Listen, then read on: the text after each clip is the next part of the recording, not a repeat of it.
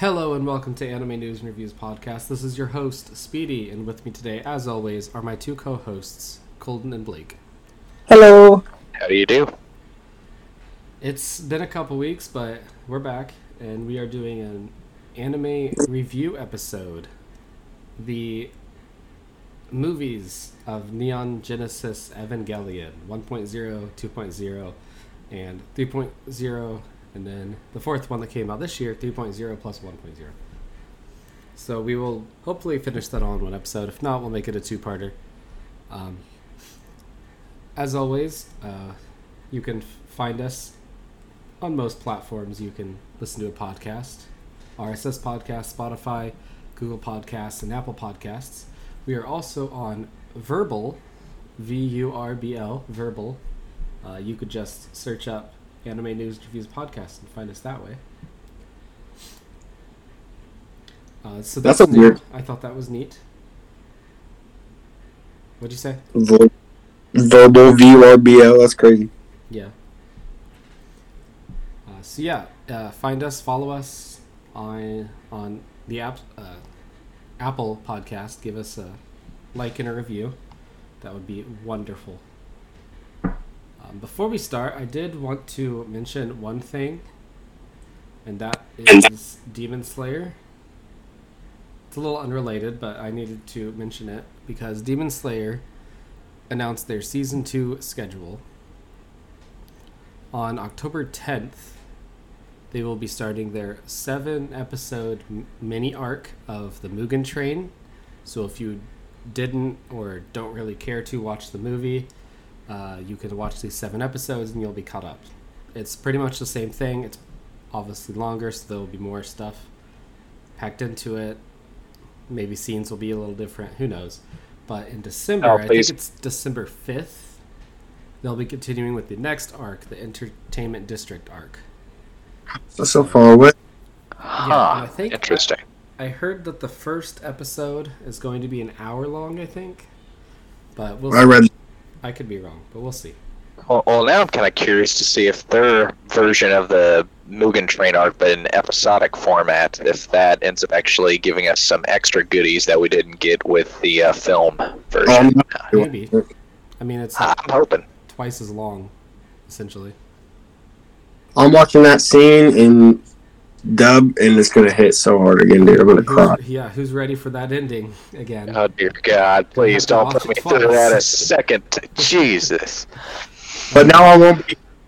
Won't spoil Go, anything, but Here go, girl! And the dumbest. so yeah, that's exciting. October 10th for the bi- uh, Mugen arc, seven episode mini. Uh, That's season, dope. I And hope- then December 5th Put for your heart the ablaze. Entertainment District. December 5th is so far. Why do they hate It's us? pretty much right after the Mugen Train arc, though, when you count it. So they'll do the Like seven the- episodes, and then right after that is the Entertainment District. So It's like they're bitch slapping me twice.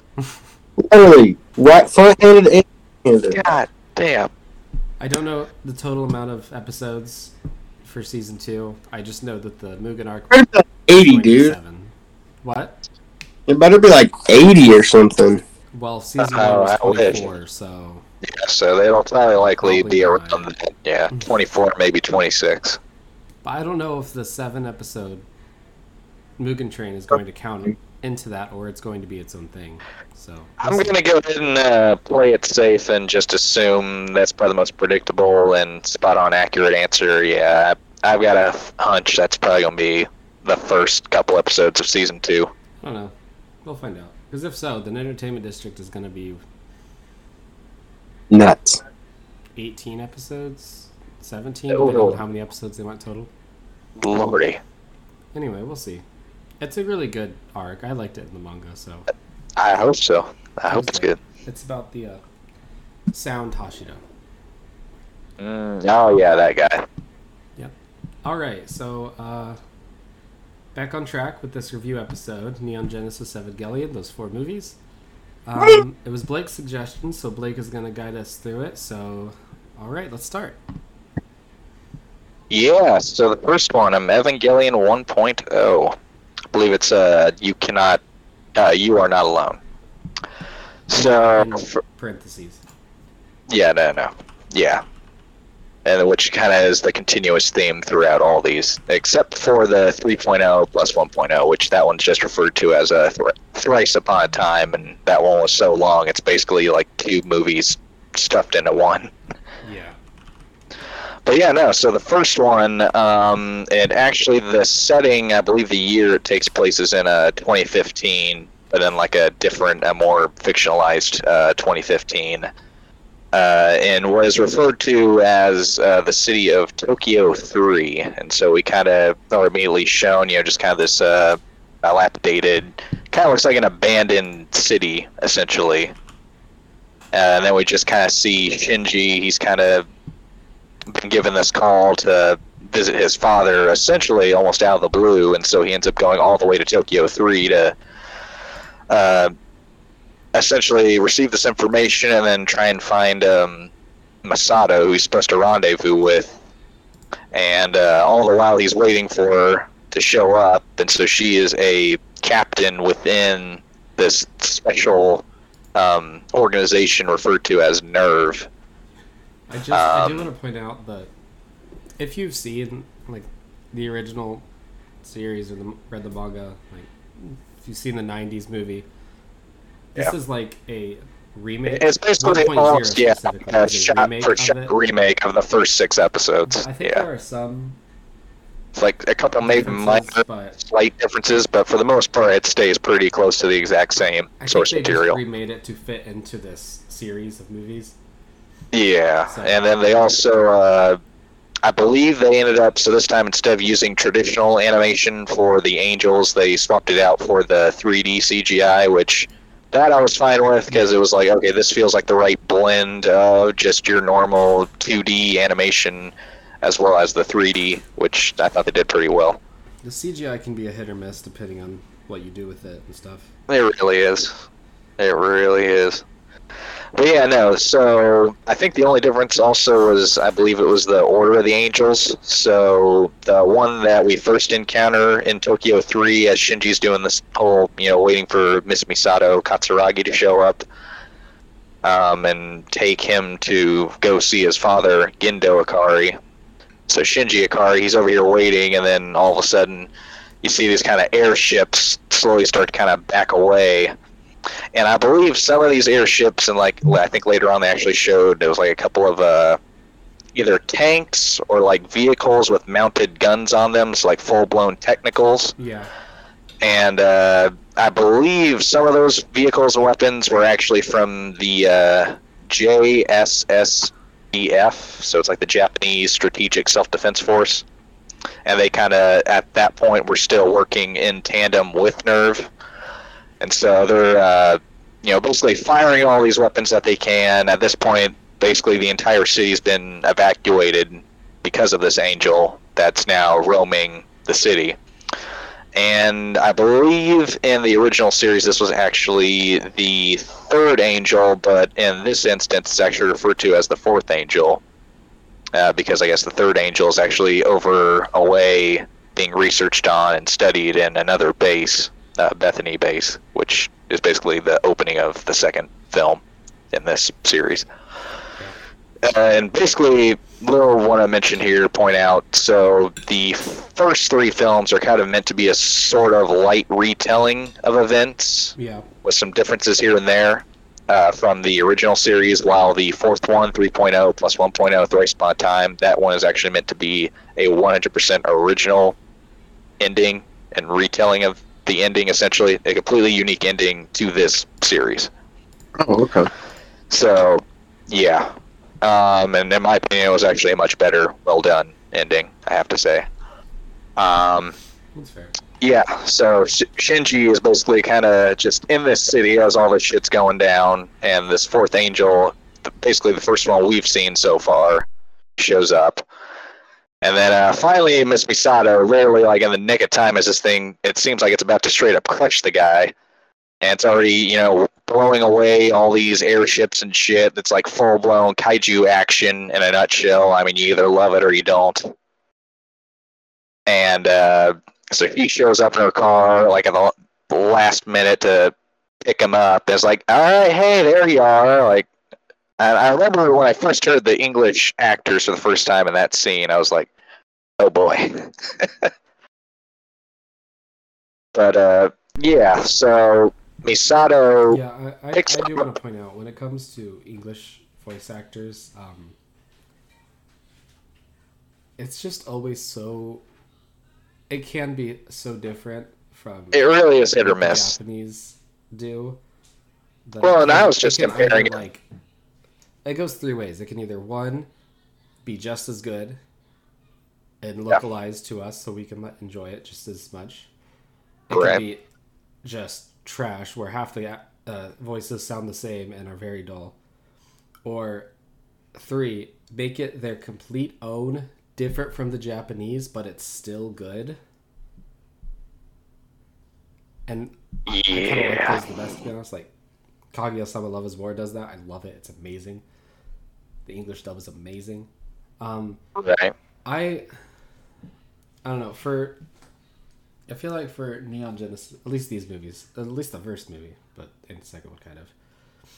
I uh, eh, I'm kind of comparing it to like the older '90s one. No, that's basically what I was doing. Was I was comparing it Yeah. to the uh, English dub. head, I'm comparing it, and it's just like I wasn't even comparing it to the original '90s dub. I was comparing it to like just even like the Netflix dub because I wasn't sure if like the act some of the actors from this also provided their voice acting work to the Netflix version because I was trying to be like, is that really like similar enough to what I heard before for Misato in the series? yeah, I can't say I remember exactly, but Like I feel like they I got the Shinji one I would rather listen to the Japanese sub for Evangelion. Yeah. personally. 100%. Because the Shinji one, I was kind of like, oh yeah, no, they definitely got that, uh, you know, sad and kind of the, uh, you know, the pathetic stereotype in one voice. So I was like, oh man, Oof. I I do have to admit, um, Shinji is far from my favorite character in this series. Yeah, dude, I can't stand Shinji. that's fair. He just, Like, he oh had, he- I know, I know. He, to be fair, he got like fucked over royally. If I'm being That's true. honest, That's true. talk about some first class, just shitty parenting, and then some. Gendo Ikari, go fuck yourself. I mean, he's fine in the first movie. The second movie Oh, good goes lord. a little renegade and is kind of annoying. The third movie, I just Look, they should have just been straight with that kid from the movie. So here's my thing, right? Like, I originally thought maybe he was like a 15, 16 year old. No, no, he's basically like a 14 year old. Like, he's still in junior high, I believe. Uh, him and essentially Oscar, who we meet later. Asuka, and I think also Rei, but yeah. Uh, anywho, uh, a little key point of lore to make here, by the way, which is kind of important for the series as a whole. So there's these series of uh, impacts, or yeah, impacts. Uh, the I believe it's Honkai Third Impact. So- so there was the first impact, which apparently happened like billions of years ago. Um, basically, in the public's eye, as far as they're concerned, it was basically the meteor that destroyed the dinosaurs. Even though that's not what happened at all.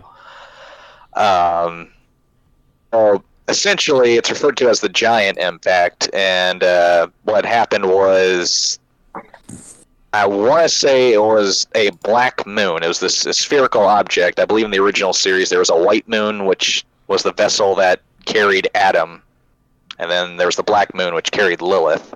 Yeah, there's, there's Um, a lot of Adam um, was supposed to be the first angel, Lilith the second angel, and they were both referred to as beings known as seeds of life, which were there's a lot of Christian symbolism in Evangelion. that too. Yeah, uh, Actually, I guess of, they to be were. fair, a lot of anime and a lot of manga, uh, mangaka like to use Christian symbolism. Uh, Right. Evan- Evangelion is a very obvious one. Oh, holy hell! Yeah. Well, so in the original lore, yeah, they were like these seeds of life, and they were sent out by what was believed to be. So, if any of you have seen Prometheus, Uh, I know it's not exactly the best example here, considering we're an anime podcast, but uh, you know that kind of whole oh the engineers they must be the ones who created the human race, so this is who they believe are responsible for the creation of the human race originally is these guys who they just refer to as the first ancestral race in the original series. Anyway, basically, so Lilith, as far as I understand it, the first and second impact in the lore in this version of events, I believe, follow basically the exact same logic, give or take, uh, with a, just a few minor differences. So the first impact, billions of years ago, uh, a black moon hits the Earth, and basically is the reason that Lilith is on Earth, and because each being these seeds of life originally in their spherical vessels, the white moon, black moon, Adam Lilith. Uh, basically, they each came with their own spear of Longinus. Of?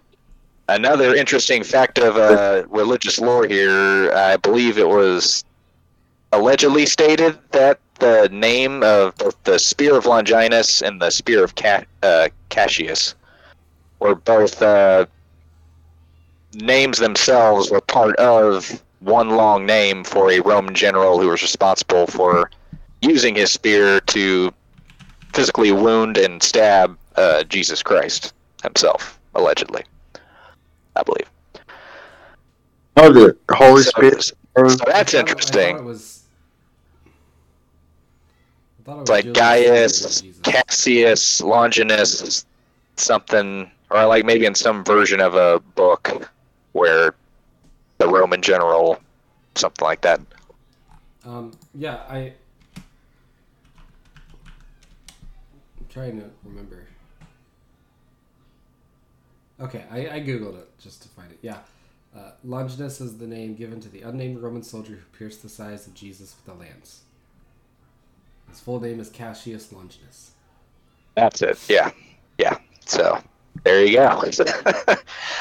and uh, also in the NERV logo for their organization, they have it's like NERV, and there's this leaf on the side, and then they have the words saying, um, "Was it like God is in His heaven, all's right with the world?" Fun And fact there's the yeah, About that this spear. Oh, sorry. Hitler World War II, and then they sent General Patton on like a legit mission to retrieve that spear. It was crazy. Damn. Like it's like one of those like histories, mysteries, or whatever. But yeah, it's, there's like documentation and everything, but it's insane. It's crazy that it's literally tying into anime now. Like, what the hell? I love it. but well, yeah. So the leaf in the NERV logo, apparently, the leaf itself is actually a fig leaf, which was believed to be the types of leaves that were used to cover up both Adam and Eve's uh, genitalia. So there's, another, there's another little fun fact for you. This is weird. Yeah, yeah. I'm telling you, the level of detail here is insane in so many different ways. I. Mm. So anywho, we had the first impact explosion launched massive amounts of debris from Earth into orbit, uh, eventually coalescing into what is would be the uh, Earth's moon, and then also that also led to the leaving of that giant white being known as Lilith, essentially, as well as Lilith's spear of Longinus, which is found impaled into its chest, which, as far as I understand it, I believe the spears are also capable of basically nullifying them. So the spears are, can be used to stop energy beings, essentially. The best thing I can think of to refer to them. Um, and yeah, so that happened, and then later on, uh, we don't receive anything important in the timeline of Earth's history in this world until the second impact, which occurs in Antarctica, September 13th, 2000. And this was referred to as the Katsuragi expedition. So this was actually Misato Katsuragi's father.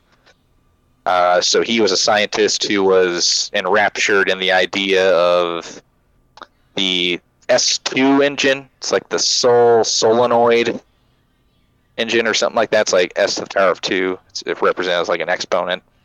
But basically, what it would have done is I, based on the power source, it would have been able to allow the energy powering it to essentially, it would like I believe it's basically like recycling its own energy every time, so it never truly runs out of power. That's crazy. So it's got like a continually sustainable energy source, which would have been incredible. That would be incredible. But basically, what happened was so there was this possible either. Well, so basically, there was this. Uh, they referred to, I believe, as it was the contact experiment, and so what they were trying to do was use some type of human DNA and try and merge that with uh, these pseudo beings that would eventually probably be responsible for the angels because i believe in the old lore of the series it was adam was basically the progenitor the originator of all angels and Lilith was the originator of all humanity, essentially. Interesting. So, um, yeah. So, only instead, in this version of the lore, so we see these large beings of light that just look like something almost out of like a creepy pasta, essentially. These like giant, gnarly looking white beings with these like beady red eyes and these light, these like wings of light and these halos of light around their foreheads, or is supposed to be their foreheads, their heads in general. And so these beings themselves of light are just basically referred to just simply as Adams, plural. And I guess throughout the lore of all four of these movies, there's said to be only like five of them. And in this instance, in the Antarctic, so I believe this is in the South Pole when the Katsuragi expedition's going down, and the contact experiment. And so they go, they have the human DNA, they interact it with these four Adams who show up during this event and then basically what happens is there's this massive explosion which ends up leading to the death of Dr. Katsuragi and that's kind of that moment that we see where he ends up handing off his uh, uh, necklace to uh, Misato as she's being pushed by her father into this escape pod essentially and I believe she was the only one who actually survived that whole incident and basically the whole that whole situation was orchestrated by the shadow organization SEELE, which is represented by I believe it's like there's an apple in the center and then there's a snake with wings forming a circle like the Ouroboros. Oh, And there's also. These like Yep. And then there's I think it was like what? The uh I believe it was the seven eyes on it, which is supposed to be a symbolism for like the seven eyed lamb and revelations or something like that. Okay.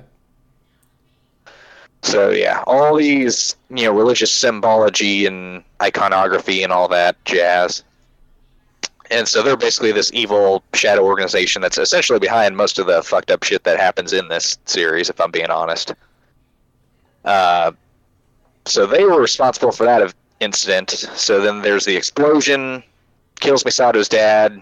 She gets in the pod, whatever, boom, shoots out into the ocean and basically anyone who was there with him, Dr. Katsuragi, basically any living, breathing life forms at that moment were basically just obliterated from the explosion. And then, not long after that, we eventually got the melting of the Antarctic ice caps, uh, which caused a rise in sea levels, as well as tsunamis, which basically ended up wiping out pretty much all life in Antarctica as well as leading eventually later on to the pollution of most of the Earth's oceans, and the deaths of uh, basically two billion people in the southern hemisphere. So, basically at that point in time, in this version of the continuity, half of all life on the planet. And so then this leads to all this geopolitical stuff, and just right when Earth was prospering and people were ready to have no worries, guess what? Now you got worries and then some.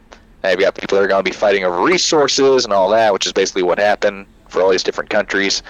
So then they had to reunify things, and this is finally when the UN ends up gaining more power as an organization, the United Nations. Uh, and funny thing about the United Nations, uh, guess who has a bunch of members within the world government in the United Nations as well as just other members of the world government? SEELE. Mar- Hey. Plot twist. So a shadow organization that's been doing things for basically about a millennium now. And basically their whole shtick is that they are in possession of what is very vaguely and briefly referenced as the Dead Sea Scrolls. which basically all I got from that was it's basically an extraterrestrial, I guess, like pieces of parchment or something, or like of stone slabs or some kind of. Basically, an extraterrestrial object that acts as like a list of instructions or prophecies listing the order and time of release or the arrivals, essentially, of the angels.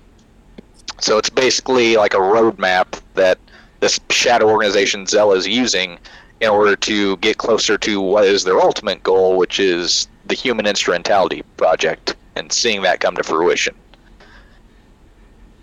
So, once again, been governing Earth's governments for over a millennium. They're adhering to the Sea Scrolls, planning all this stuff out as it goes down, responsible for the second impact. Um, which also caused the misalignment of Earth's orbit, by the way.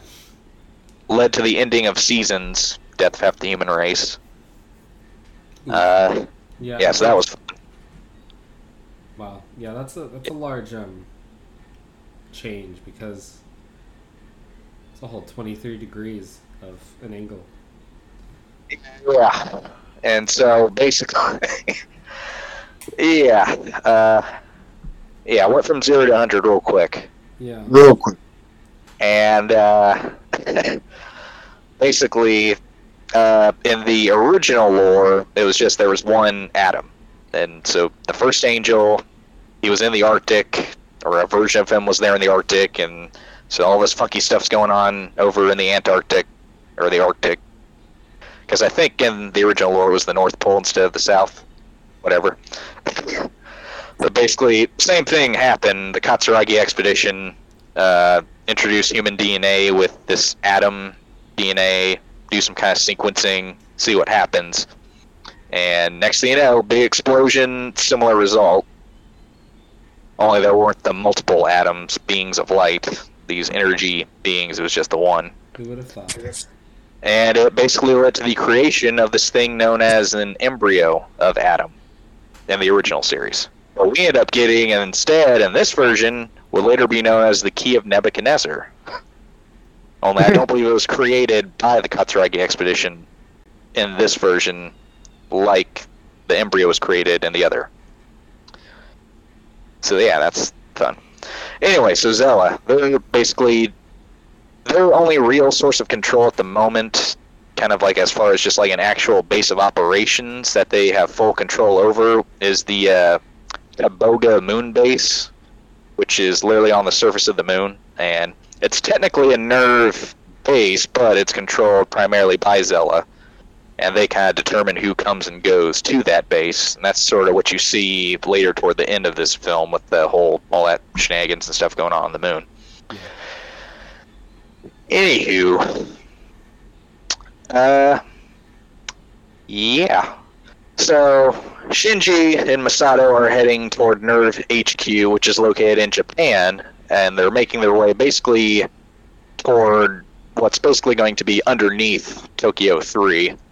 Um, it's the Geo front, which is fascinating to see. Just the level of detail they put into that, the animation, everything, top tier. is. Yeah, it is. I, Yeah, it really is good animation. and even just the fight scenes. I mean, that was just mm, I think the fight scenes were some of my favorite parts about these movies. I thought they were really well done. absolutely. Yeah, so I, I will admit the scene that kind of got me was when so they're still driving along, and at one point they actually end up stopping in the road, and decide to get behind her car when she's like, "Oh shit, are they about to drop an N2 mine?" Yep. and just the biggest explosion. I'm like, Jesus Christ. So more details here. So N two, it's literally once again, again with the whole exponents and letters. So N to the power of two stands for non-nuclear. So it's basically the most powerful weapon that NERV can deploy on the planet without any kind of like actual nuclear radiation or fallout to have to worry about when using this kind of a weapon. And it's basically like one giant thermobaric bomb built around basically all right we're going to drop this and then it goes off once all this air pressure hits and it hits the object it's designed to hit and then Kabooey. Kapui. It's a good one. and literally just one of the biggest explosions I've seen in a while. and they're like, "Oh, that had to have done it. Please tell No. me we killed it." Like, nah, you just made it angrier. it straight up grows like another head. And I'm like, "Oh man!" And all because these angels happen to have these like force fields around them that are referred to as ATF fields or anti-terror fields, which require like a certain level of energy and power to be able to even slightly like make a dent in, which you have to do in order to destroy the angels. Because once their AT field is gone, you can basically go to town on that red thing in the middle of these creatures. It's basically their core, the angel's core, and once that's destroyed, I buy angel. And uh, yeah, so basically Misato and them hit the decks right as they drop an N2 mine. And just, I don't know how they survived that, because it's like they Honestly, straight up Seriously. like ducked while they were still Literally. in her car, and then the car ended up doing like multiple flippy flips. Yeah. It was, bunch of flippy flips. and, and then they they're still in one piece because you know plot armor. We can't just kill them off right then and there. No, no. that's what you think. Apparently, someone doesn't remember Jujutsu Kaisen killing off the main character in the beginning. Episode four. Don't even get me started. Yeah, yeah, yeah. And yeah, uh, they basically the car has rolled over several times. So she's like, "Hey Shinji, can you uh, help me push my car over one more time, just so we can drive?" sure. And they hop in and they're having all these talks like, ah, you're quiet, aren't you? And it's like, yeah, no, he's probably quiet for a reason. He's literally had nothing but a bunch of, uh, what would you call it? Mate, not maidens, but like, what's a word for it? It's like, essentially like people who played the role of his caregivers, but without any of like the actual emotional Yeah. necessity. It was basically just they did what was expected of them to do in order to keep him alive and in one piece, and that was basically it. So he had all his caretakers that were under his father's employ, all because his he lost his mom, but his dad lost his wife, and he was like, all right, well, then I'm just gonna retreat into my work, I guess, and retreat from the world, and even retreat from my own fucking son. And he was basically just that was his life from then on at that. And so then they hadn't seen each other since then. That was like what it's referred to as like three years since that incident or whatever. I think So now he's like- three years.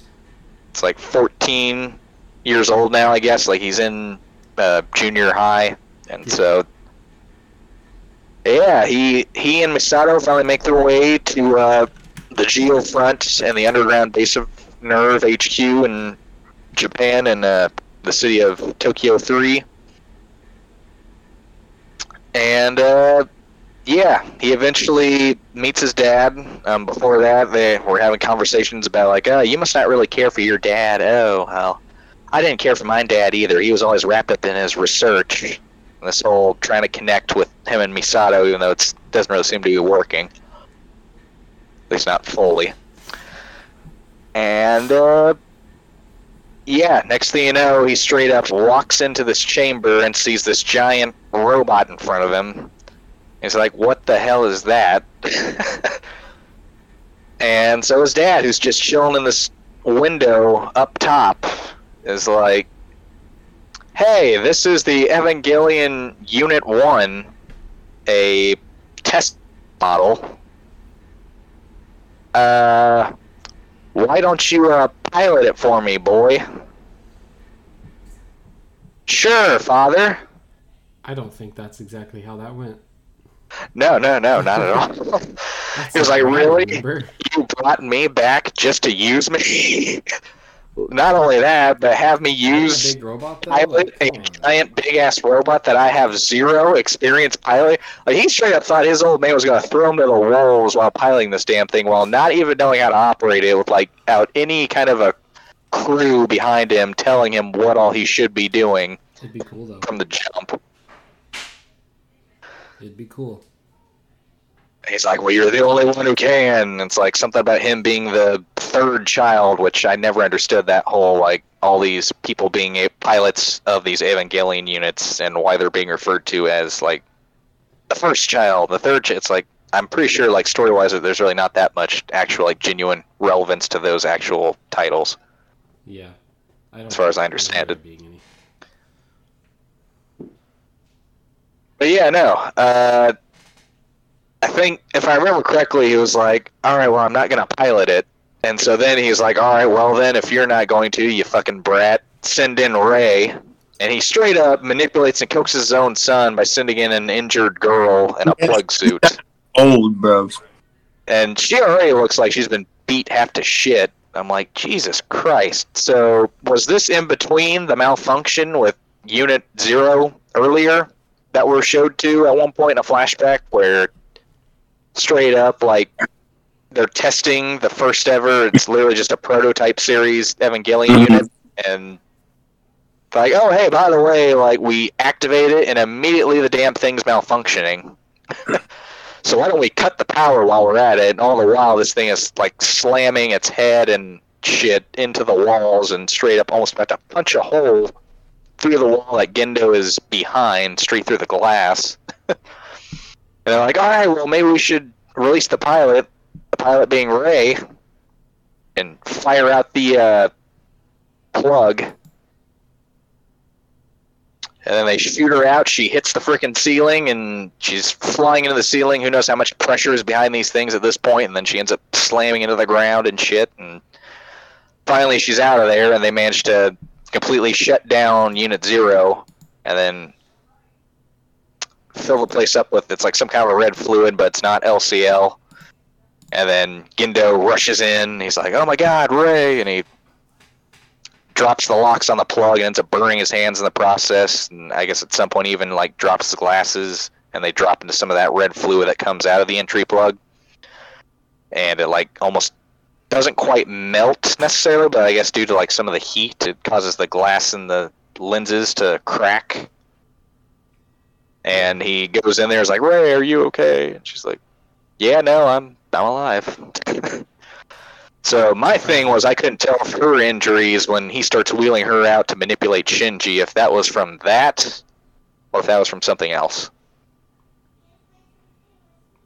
Um, That's a good question. I'm not sure. Because I'm trying to remember because I was like, did she have like a bloody like section near where her right eye was supposed to be originally? Because I remember that being bandaged up and shit when they wheeled her out. Like, all right, well, send Rei in.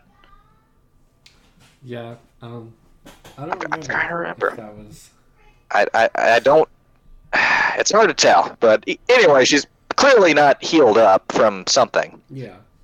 and then she ends up dramatically falling. Oh no, she fell off the freaking table. I was like, oh, th- this feels so staged the worst way. And sure enough, he's like, damn it.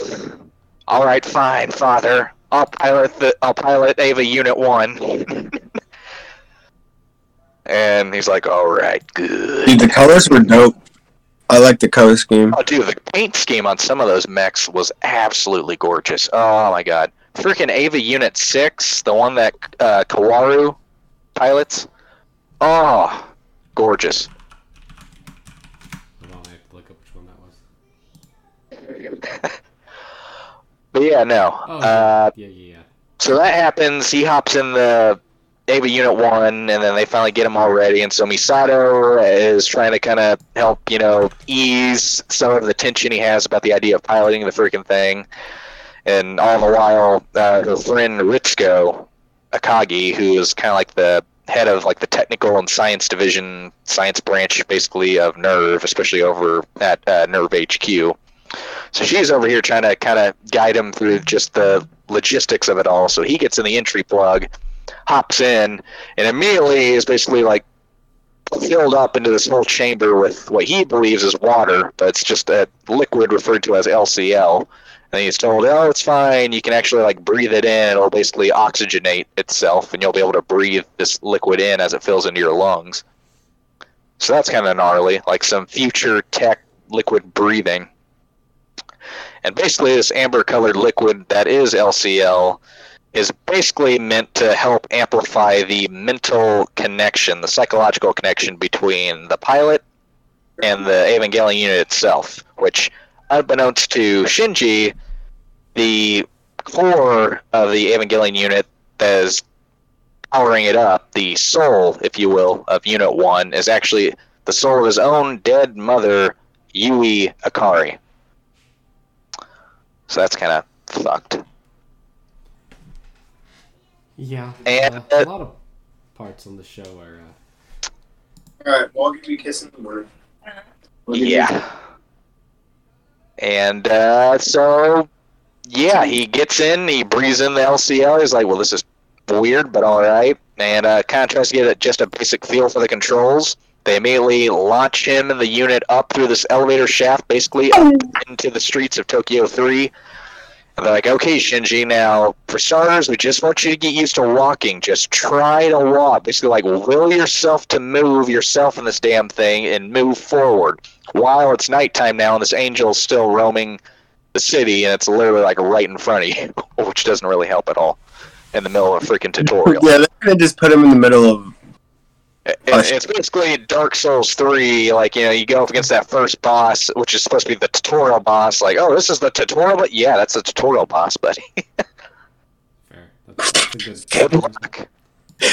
I'll feed And- a sandwich. Yeah. So, is immediately thrust into the thick of it, and I think at one point, what, he, like, tripped, essentially, somehow, and fell?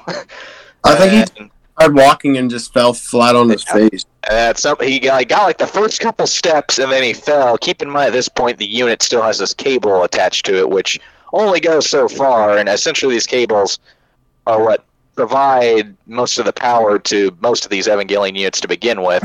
And then once they are disconnected, they only have I think it's like five minutes of external power before the unit shuts down.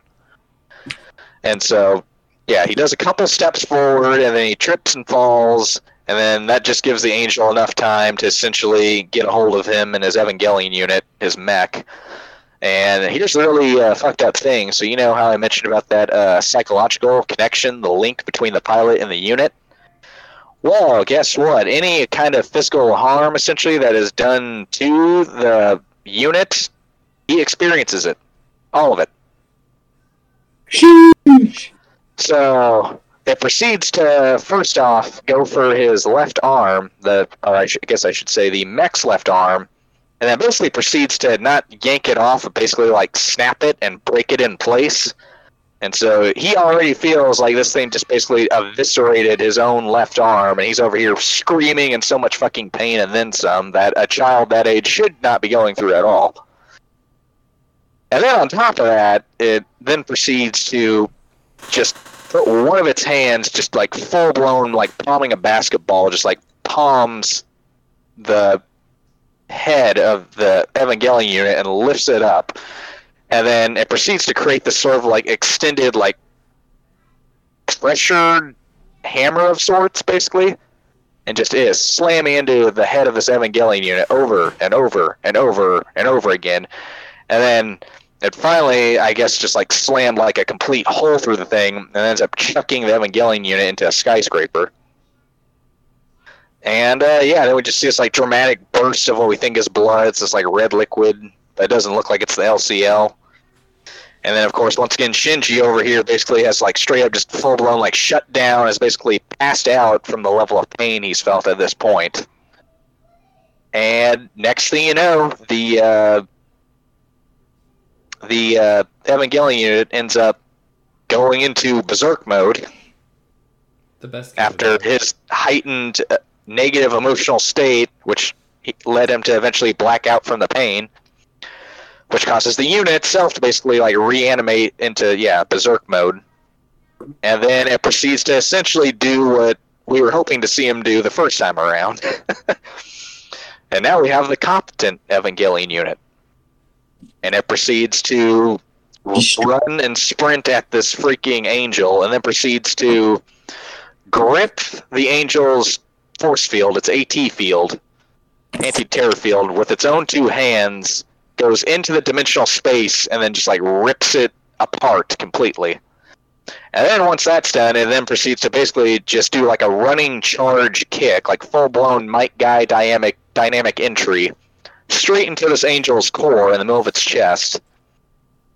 And then basically proceeds to start bashing it until it starts cracking to the point that it's almost completely destroyed. And then that's when the angel decides to essentially wrap itself around the Evangelion unit and self destruct. And then even the self destruction creates this like giant cross shaped thing in the sky. And uh, yeah, basically they're like, oh no, did the unit survive with Shinji still in it? No, no, it's still alive. It's walking around on the surface till it eventually ran out of power, I believe, and they were able to bring it back down to NERV HQ. Yeah, the Berserk mode is interesting because it's really just like a mind of its own. Well, yeah, it's like a whole weird. So it's like, oh, this is the angel. If it basically turned into like just a straight up primal beast, Yeah, and then some. it's like Shinji's not even. important. Yeah, so somehow he isn't even like psychologically damaged, or because like the warnings that they give like most of the other pilots, because of like the risk of like permanent like mental contamination and stuff, like you'll never come back, and which is interesting when we see some of the pilots from later on and what they're able to do in the latter movies with stuff similar to that. But yeah, uh, the unit went berserk on its own defeats the angel and then just kind of hobbles around and walks around the outskirts of the city for a while, while just the burning effigy of what was left behind from the fourth angel's self destruction just chilling in the background, all the flames and the smoke. Ooh. And uh, yeah, later on, he basically wakes up in a hospital and he's like, "Ah, I haven't seen this ceiling before," or like he's not familiar with it. And not long after he wakes up from his slumber in the hospital bed, he's officially instated as the legitimate pilot of Evangelion Unit 1, and is referred to as the third boy. And uh, it's not long after that that we then kind of see his school life. So at this point, he's basically been transferred to this new school that's close to Tokyo 3.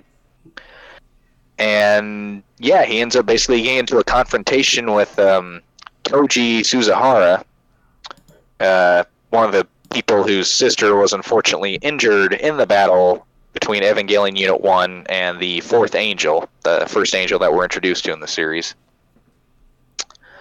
Uh, luckily, she didn't die, though, um, and she will come into play later on in the series as well. Luckily, she didn't die. Um, yes. And, um, yeah, he basically gets beaten up, and he's like, well, look, man, I didn't even exactly really choose to pilot the damn thing. I was kind of forced and coursed into doing it. And it's not like I even enjoy doing it to begin with. And he was like, "What the fuck did you say?" And then proceeds to punch him a second time. and uh, yeah, he's having a tough time at school essentially. ah, school. And uh, yeah, we find out That's that in this type of world. uh, Misato basically ends up taking over the reins of being Shinji's guardian and being responsible for him and everything he does essentially in the future up to this point moving forward. Which, if I'm being honest, still a better role model than Gendo. Not gonna lie. Gendo Ikari, of course, being the commander Yeah. of NERV, and his vice commander being, uh, what was his name? Fuyutsuki. Ah, fucking hell. It was something fancy. Vice Commander Kozo Fuyutsuki, ah, yeah. Kozo Fuyutsuki. Yes. who's the kind of the cynical. Even I'll argue it's hard to tell who's more cynical, either him or Gendo. If I'm being honest. Uh, I think Gendo's not really. I wouldn't call Gendo cynical. Um, He's. I feel like Kozo is more cynical. Whereas, yeah, I don't know if cynical would be the right word for Gendo. Unimportant. So, also worth mentioning very briefly. So, the United Nations. So, keep in mind uh, this shadow organization that Gendo and Fuyutsuki are both working for, with all of them trying to achieve the same goal, which is that of human instrumentality. Which I believe in the original series, the whole goal of human instrumentality was to merge the angels and humans together into like one being essentially where everybody's just like instead of everyone has a physical body they have this uh, shared consciousness and shared trains of thought and emotions that are all experienced together at once. And that way basically there would be like no conflict no war nothing but peace essentially It's terrible. and i don't recall if that was the exact goal or purpose as to human instrumentality in this version of events i don't think that's exactly what happened as far as i understand it but um, Yeah. yeah, so Mi- Misato ends up taking over custody of Shinji officially. Uh, so she is the. See here. She is the operations director over at NERV, uh, specifically NERV HQ in Japan. Um, Misato Katsuragi. And um, she ends up taking over custody, and so they end up getting an apartment together, and it ends up being a brand new apartment. And it seems like it's kind of in an area of the city where it seems like a lot of folks have kind of either started evacuating just in fear of another angel attack, or it's in an area where there's just not a whole lot of people to begin with in general. And so it seems like basically the entire apartment complex that they are in is empty, and so they end up getting just this one apartment there. And so it's new to her, it's new to Shinji, and so they both kind of move in. He's like, "Well, this is kind of awkward." and she had only bought a couple of uh, errands, some groceries, and it was basically just like uh, like cans of beer, some like basically just like a lot of cheap, kind of unhealthy food, but food to sustain you, I guess. And so Shinji essentially had to learn how to cook for the both of them, and uh, finds it kind of awkward to be living with her. Um, finds out there's a penguin Typical fourteen-year-old boy. lives with them also, which ends up scaring the shit out of him on the low. and all the while he appears to be like naked in front of her, and it's like, oh boy. He proceeds to go to the bathroom and looks up, and it's like, oh, there's all of her underwear. Fun. And I guess I looked. It looks like in most of these series, the movie series and the original series, I believe Misato is referred to. I think they said she was supposed to be like 29 in the series. So, yeah, it's kind of weird because it's like it seems like she's trying to she's- be inviting and warm and intimate, but not like romantically intimate. Depends which movie. But you could argue it kind of comes off that way because, eh, She's. I think she's 29 in the beginning. before the time skip. Yeah, Yeah. So, yeah. So the first movie she'll be 29. And I believe the first few movies all take place within the year of uh, 2015. Does it? Do the other ones? Yes. The first two, yes, and then the third one is when we have the time skip. I thought the third one was a. And then, It's long time skip. oh yeah, 14 years. Yeah. Yeah, yeah. So she's 43 in the third movie. Yeah, sure doesn't look it. And he's, I guess, 28. That Although for some reason he hasn't aged. he, yeah, he doesn't look like. He'll belt like a 12 year old. Yeah. Uh, for some reason they refer to it as the curse of the Eva, Yeah. which also I, I never understood why exactly they needed children to pilot these freaking war machines. But hey, I guess. Make sure. Yeah, huh? guess they figured what child soldiers are cheaper or something. Uh, which I, eh, I don't know. Considering the fact that, that considering the fact that mech is like worth more than a lot of people to begin with, more than we'll make in a lifetime. Yeah, I know. So the United Nations, um, this shadow organization SEELE. So they've got members within the UN as well as just members of the world government in general, and they have all this wealth and resources. And they were originally obsessed with religious iconography and artifacts, and that's how they came into possession of those the Dead Sea Scrolls and all that jazz. Anyway, they're basically, as far as I understand it, they were like low key in charge of the United Nations without giving people in the general public the idea that they were in control of the United Nations.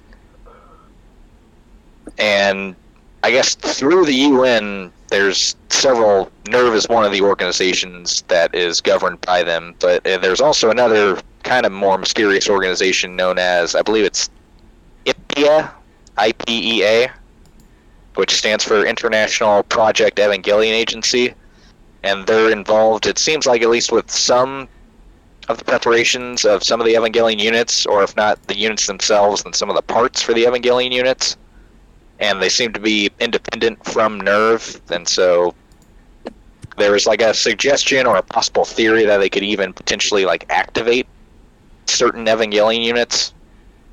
Mm. Um, but they're basically the ones that are responsible for making sure that certain Evangelion units are housed and stored away because of the uh, Vatican Treaty, which basically states that no country can have more than three active Evangelion units at any one time. And I believe the reason for that in this version of events in this series was because the Shadow Organization SEELE was afraid that if there ever were any four active Evangelion units in any one country at any given time, that that would then basically lead to the creation of the four Adams from the second impact, and then you literally just have a rehash of the second impact. And that's not what they were hmm. looking for. Which is actually smart planning on their part, not gonna lie. But yeah, NERV, they are actually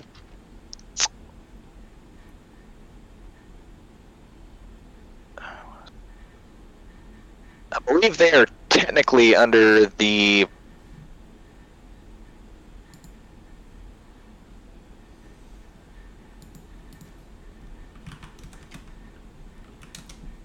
Uh, yes. So yeah, they're a private organization. They are under the direct supervision of the UN. Is that's supposed to be their whole shtick, and basically their goal in the eyes of the public is basically for them all, for everyone to believe is that they were originally created to combat the angels after the second impact and to prevent the initiation of the third impact, even though their actual goal is to carry out the Human Instrumentality Project, which basically relies on the activation of a third impact. True. And, uh, yeah, they're the organization that's essentially known for being responsible for the creation of most of the Evangelion units in the series, as well as just in the lore. Um, they employ several thousand people, scientists, technicians, paramilitary security forces, as well as various support personnel. Um, once again, we already mentioned the leaders. Um, technical division led by Ritsuko, science branch responsible for research and development of Evangelions as well as maintenance of Evangelions. And they also carry out scientific analyses about the angels and the comings and goings to see any weaknesses in their uh, attacks, their physical bodies, to help further the Evangelions' cause to stop the angel threat. And then they have the Intelligence Security Department, which is all about, well, basically counterintelligence as well as actual intelligence based activities. They also have special agents that are tasked with investigating various security breaches or possible security breaches on top of tracking Evangelion pilots where they where they are at all times. And they even have once again a uh, well, actually first time mentioning this one uh, the public relations department, which manages propaganda and media censorship to control the amount of information about the Evangelions and the angels that the general public would receive. So once again, uh, I believe in the first movie they mentioned how that first angel we encounter, the fourth angel between Shinji's Unit One and it, when it ends up self-destructing, and he essentially defeats it. They're like, "Oh yeah, no, there were no human casualties whatsoever. Nobody got hurt during that whole thing." when clearly Toji Suzuhara's sister, Sakura Suzuhara, was mentioned to have been injured in that incident, that fight. And so that's basically what the public relations are there for. and uh, yeah, That was a good description of all that. good job. um, On the also head, mentioning. Yeah. It's in the notes. That's true. He, Yeah, He has a yeah. lot of notes.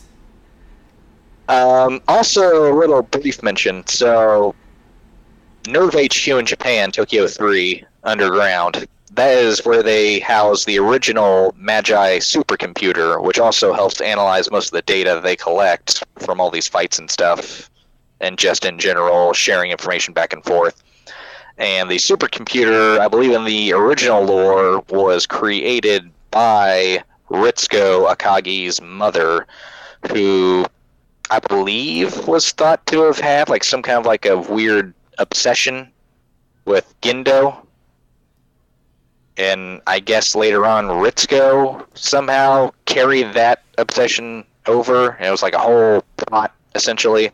And basically she stylized the entire brain system of this supercomputer around Ritsuko's mother's brain and her way of thinking and how she would think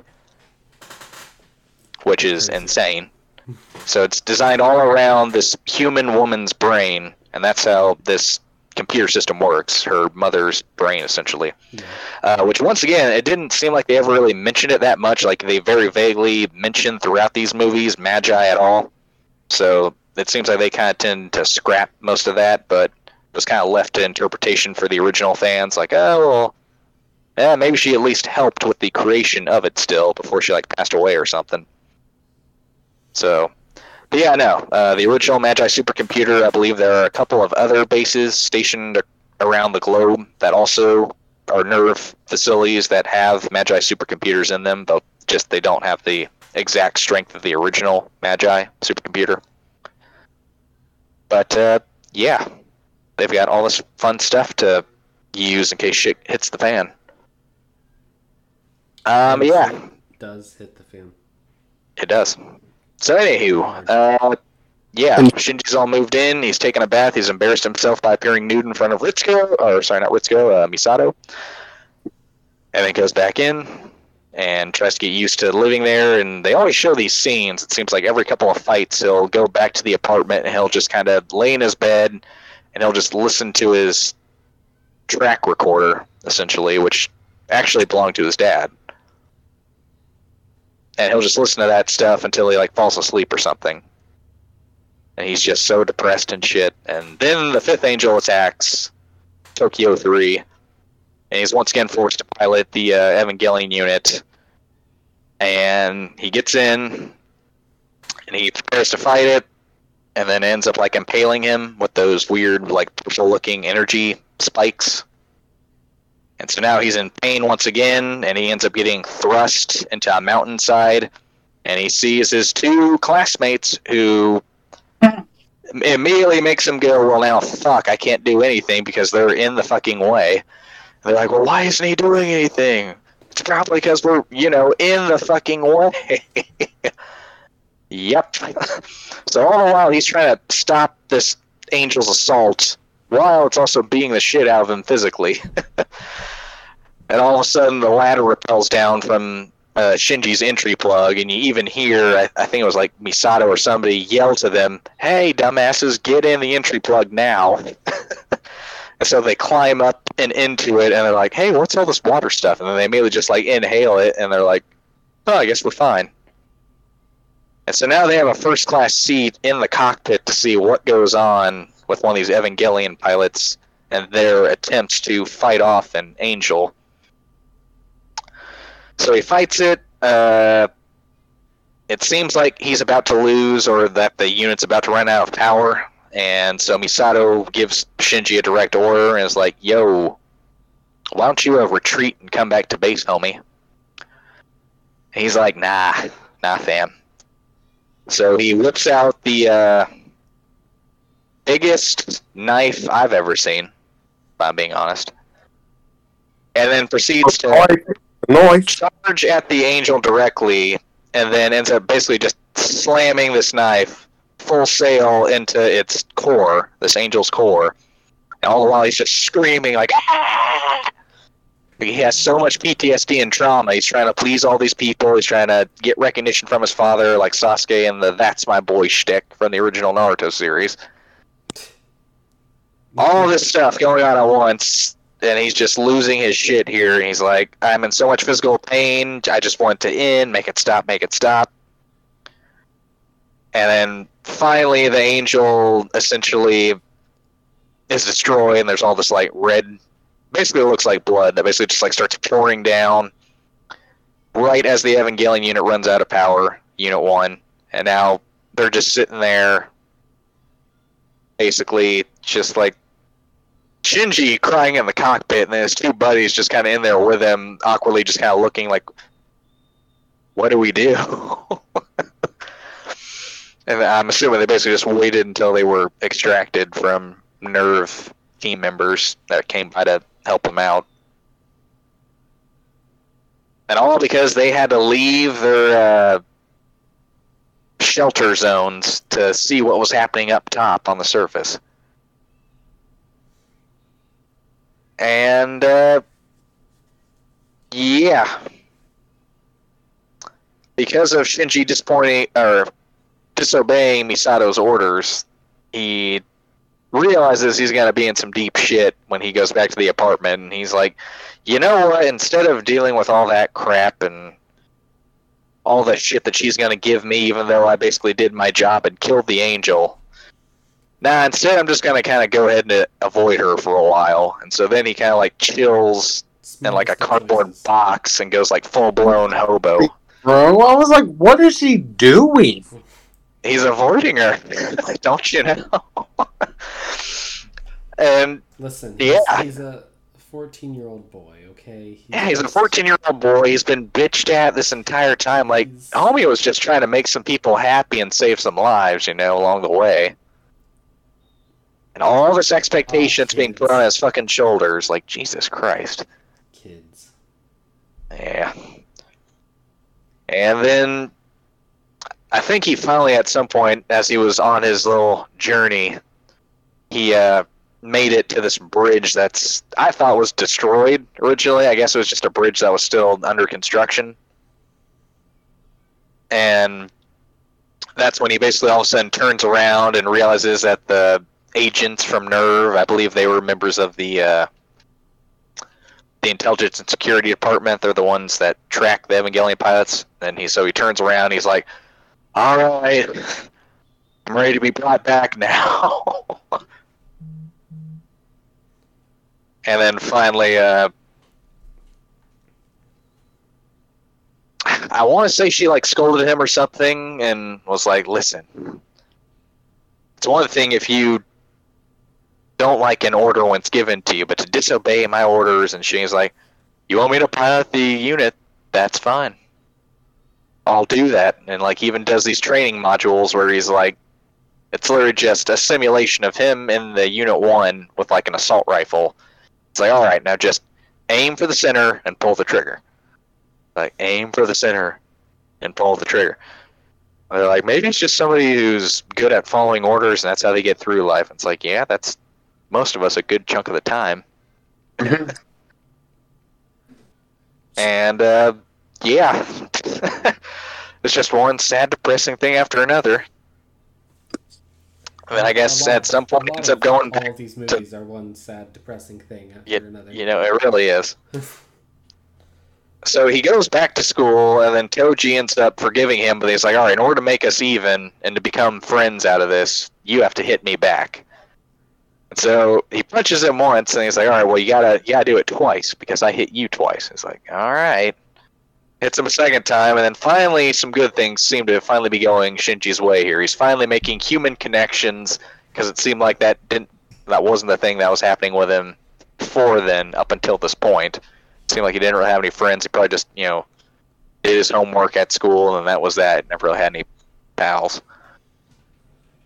And, uh, yeah, after their experience in Entry Plug, they all become friends. And then following that, he um, decides to finally start interacting with and socializing with uh, Rei, who Gendo kind of once again, manipulating in his machinations, tries to kind of lightly nudge the two toward one another. And uh, yeah, ends up basically. Uh, I believe he had to like deliver her ID card. It was her new ID card, Yeah. which apparently had not been given to her yet. And so Ritsuko's like, "Well, why don't you just have Shinji give this to her?" By the way, and so it seemed like at that moment Ritsuko was kind of in on the manipulations of Gendo and his plan to kind of push these two towards each other for some reason. And uh, yeah, he's like, "Oh yeah, Ayanami, I remember her." It's like, "Yeah, she's that one classmate of mine who just stares out the window most of the time." Same. which felt, you know. if I was a clone of, if I was a clone of this random boy's mom, I'd probably feel that way too. Swear to God. It's like, oh, Shinji if it's a boy, Rei if it's a girl. So, oh, great. Basically, this is the closest Shinji's probably ever gonna low key have to his sister. And she also has to be in a semi constant exposure to LCL. Like, she can only be out of her tank essentially for a set amount of time. And then she has her own apartment with her own bed and her own clothes and stuff, and clearly her own kitchen with food and what have you. And there's all that medication on the table, which I wasn't able to read any of that or understand what all that was for. I just assumed it was because since she was a clone, she was a part of this series. Although I think she was technically the first, because I don't think any of the other Reis had died up to this point. Like she was the only clone that had been alive up to this point as part of that project. Yeah, they interact. He gives her her ID card. Um, I'm trying to remember how this first one ends. it was the uh, positron cannon. Oh, that's right. That's right. Yeah. You. So he ends up uh, delivering the card to her, and this has got to be like one of the most awkward interactions I have ever seen. Like I was You need to watch more slice shriveled of up the entire time, like sweet Jesus, You need to watch more slice of life. because it's like these two are both supposed to be like what 13, 14, number one. Something like that. Yeah, 14. And so this is probably like the closest he's ever had to like a semi, not even really sexual, but you know, a potentially stimulating experience in that way. Interesting way to put that. And try not to make it seem any worse.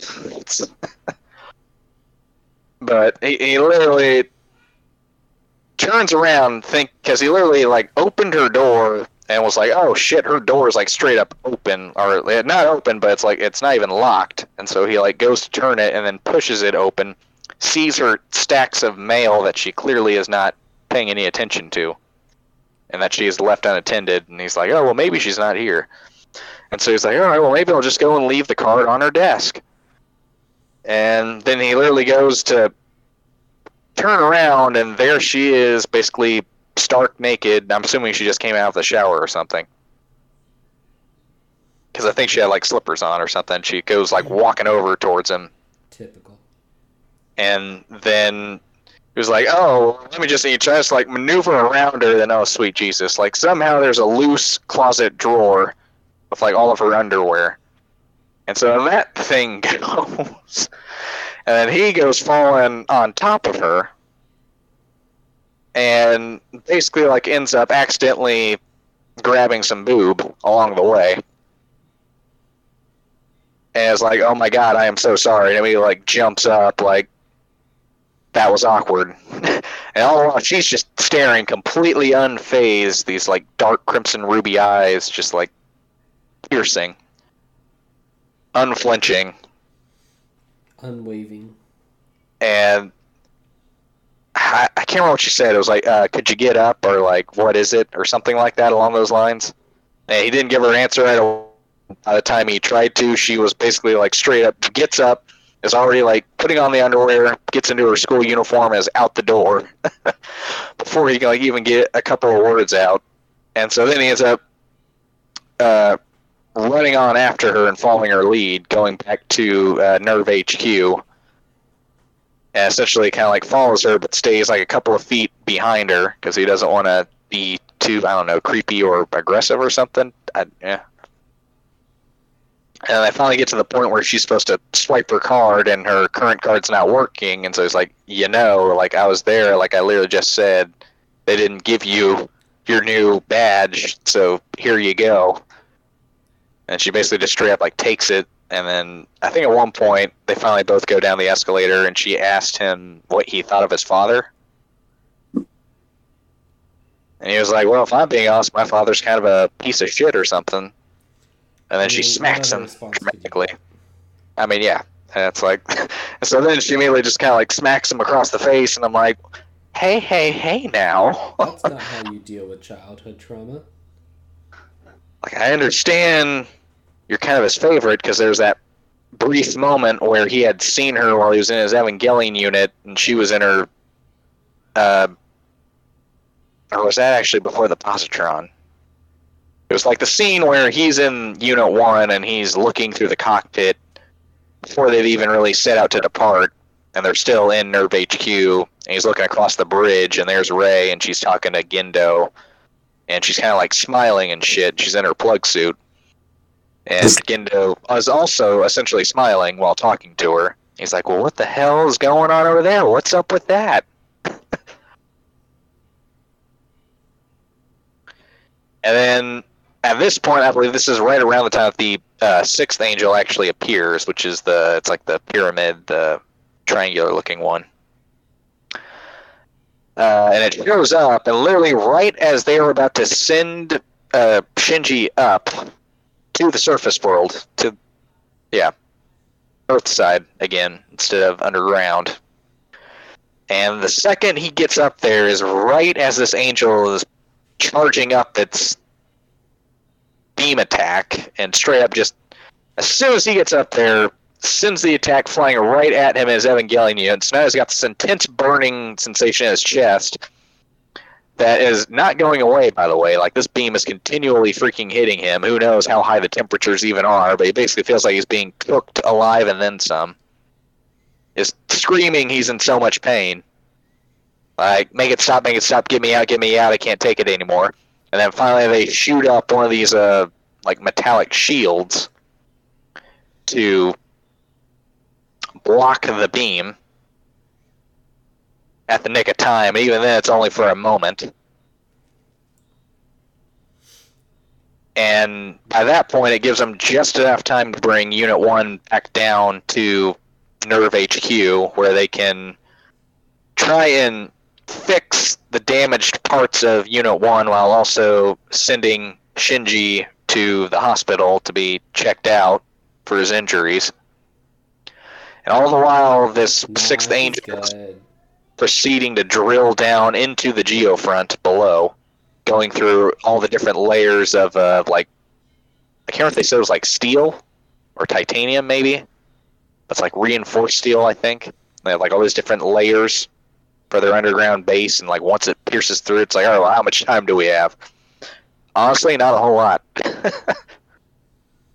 Not really. I think it said like twelve. Was it like twelve hours, something like that?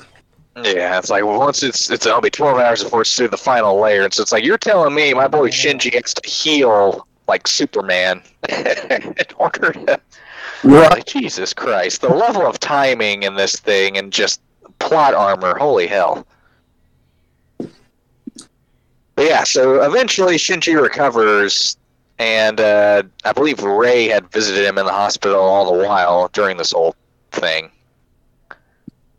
And she was like, I think she visit visits him once, and then she eventually visits him later on, and then he ends up actually recovering from his injuries, and then Misato ends up taking him down to Central Dogma instead of Terminal Dogma in the original series.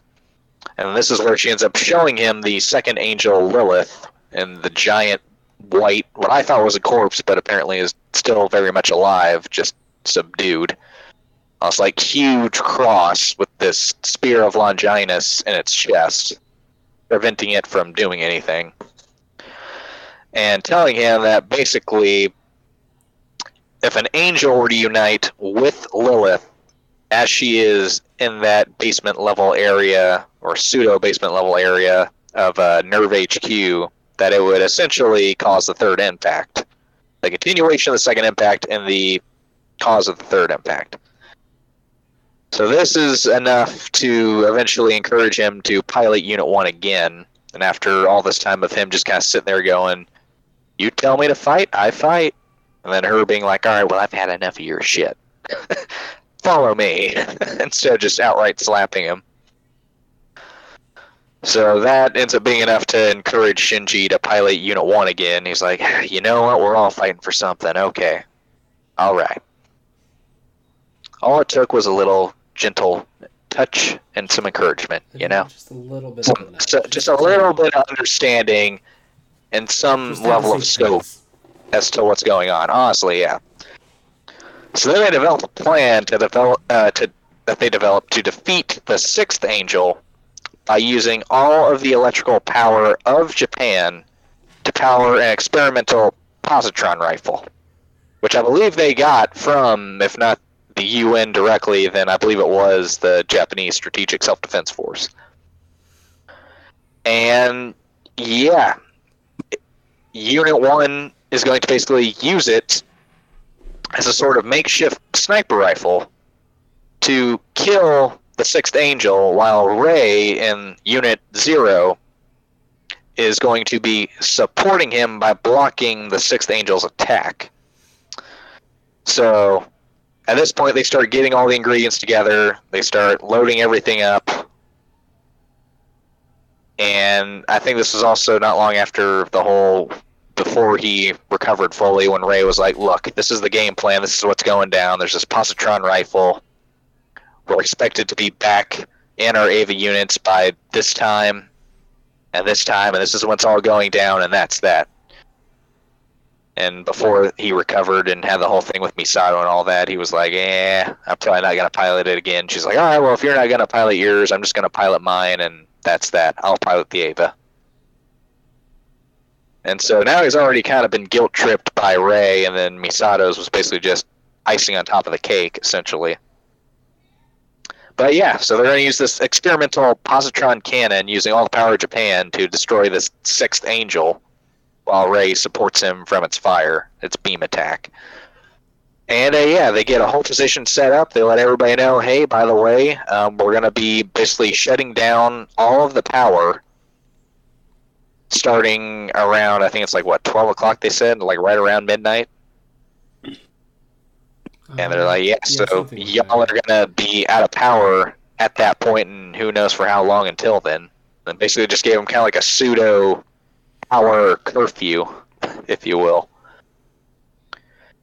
and uh yeah, they get all set up and into position, get the positron ready, they get all the power going on. It looks absolutely insane, the scope, size, and scale of it all. But they, it just, the animation looks incredible throughout this entire thing. Honestly, this is easily like my favorite. I would say this is probably my favorite scene in the entire, just the series, the films, just in general, is Shinji and Rei teaming up together to fight the Sixth Angel. Ah. Anywho, so they finally get all set up. Rei and her Eva Unit One or Unit Zero mech has this like big ass shield. Not exactly sure what material it's made out of, but it seemed like it had at least like two or three layers attached to it. So she's there to defend him in case anything goes wrong. So now he's kind of his mind's at ease because of that as well. So he lines up the shot and he's basically told, "All right, you're going to be basically because of the power of this positron cannon makeshift sniper rifle, you are essentially only going to have a set number of shots number 1. Number 2, you can't move at all. You are basically doing this from a completely fixed position." So he goes prone with this rifle in his Eva unit. And it's all right. Basically, you're going to be relying completely on the aim assist from this point forward. You're going to have to aim and get this shot damn near perfect. So he waits until the shot lines up, and then right when it finally lines up, he pulls the trigger and lets off his first shot. Looks visually looks absolutely incredible. And then shot fires. It seems like it hits the angel, and then it does like this whole thing where it shrivels up and screams. And it's like, oh, by the way, JK. First shot missed. So then he has to slowly crawl his way back over to his positron rifle because at this point now the angel has had time to return fire. Has already launched i think like at least what like two or three shots in their mm-hmm. direction. And by this point it had already fired a couple beams destroying all of the like anti-aircraft missile launchers that the japanese strategic defense force had left over in that area to kind of try and distract the angel so those had all been destroyed. Now we've got like all these cliff sides that are on fire now, or these hillsides, these like mountain sides, what have you, that are on fire. And of course now their own mountainside is on fire uh, from the first beam that hit because Rei wasn't there to stop it yet. And then finally, their charred Eva units start working their way over to their positions again Shinji finally gets back in a prone position, is able to crawl back over to his sniper rifle, gets on the positron cannon, and gets ready for a second shot, which has to hit or they're screwed. And uh, yeah, he waits until the shot lines up in his uh, sights, and once it does, he pulls the trigger and fires. All the while, the Angels already fired a beam directly at him and Rei. Rei finally lines up her shield and blocks the shot taking on this beam of intense heat and pure energy all the while, and it basically almost eviscerates her shield completely. It like strips away the two layers of it to the point that it's basically just bare bones and then some at that. All the while being completely reliant on Shinji's last shot here, last attempt to kill this thing. And he just manages to get it like right under the radar. This second shot fires as it locks on, hits the angel dead center. It it expands out once again and shrieks or screams, wails, and then kablooey, it, it dies, it shrivels up, and then it turns into this like red liquid substance. Hmm. And yeah, they've defeated at this point now the first, technically not the first, but the first three angels that we've seen so far. And uh, then we are briefly given a sort of. I'm not sure I'd call it a post credit scene because I think it was actually before all the end credit stuff. But the final scene, it kind of cuts over to the moon, over to um, the Tabgha base on the moon, uh, the one that's controlled by SEELE, technically, even though it's a NERV base, 7th Division. Uh, cuts over to the moon there, where all that's going on, and we see a line of coffins, and I think there was like nine of them in total, I believe, and like maybe like four, three or four had already been opened up, and so we see one of the coffin lids open up, and there's this giant blood stain that kind of seems to intersect with the landscape along the, these middle row of coffins, and out of one of them rises uh, Kaworu Nagisa who begins talking to one of the SEELE monoliths. And that's when we see the secret SEELE moon base officially for the first time. And it's there's this white giant which looks kind of like Lilith. And at first I thought maybe this is their version of Adam, but apparently that wasn't the case at all. And it had like a mask in front of its face, only this one looked like the Zella logo that we're used to seeing throughout these movies and basically that ends up just being what is going to be the inside skeletal structure for uh, SEELE's own Eva unit, Evangelion Unit 6, which Kaworu ends up piloting later on. And then Kaworu simply says that the third child apparently is born again or hasn't changed, essentially, and that he can't wait to meet Shinji and then that's basically the end of the first film. Yeah, sure is. Uh, oof. Yeah. That was um, about an hour and a half. How many pages of notes did you get there? Uh, at least I think about almost three. So are, are the other movies not as long for you? Uh, well, the fourth one's pretty cut and dry once you figure out the gist of what's going on, I believe. Um, I figured that one didn't actually require as many notes since there's a lot more explanation being done there. Yeah. I think the main ones, it was uh, the second one and the third one that I was not completely entirely sure on, and that I figured out it was better if I still took notes regardless. Just for backstory's sake, and if anyone's lost, that way it's there's a little easier to navigate. Yeah. Um. So we are gonna have to stop here as we've reached an hour and a half into this podcast. Woo! Yeah. Sorry about that, folks. that's okay. Uh, I'm mad at you. that's the first Evangelion movie. Um, Three more to go. three more to go. So what I think we're going to do, since it'll probably problems to probably be three episodes long. Uh, next week I want to do a um, news episode. Yeah. And then we can pick up the Evangelion after that. Yeah, that sounds good. Okay. Okay. So, yeah, next week we'll do uh, anime news, and then after that we'll pick up with Evangel- Neon Genesis Evangelion 2.0. You can not advance in parentheses not. So this Yeah. has been anime news and reviews. Uh, thank you for listening. Thank you. See you later.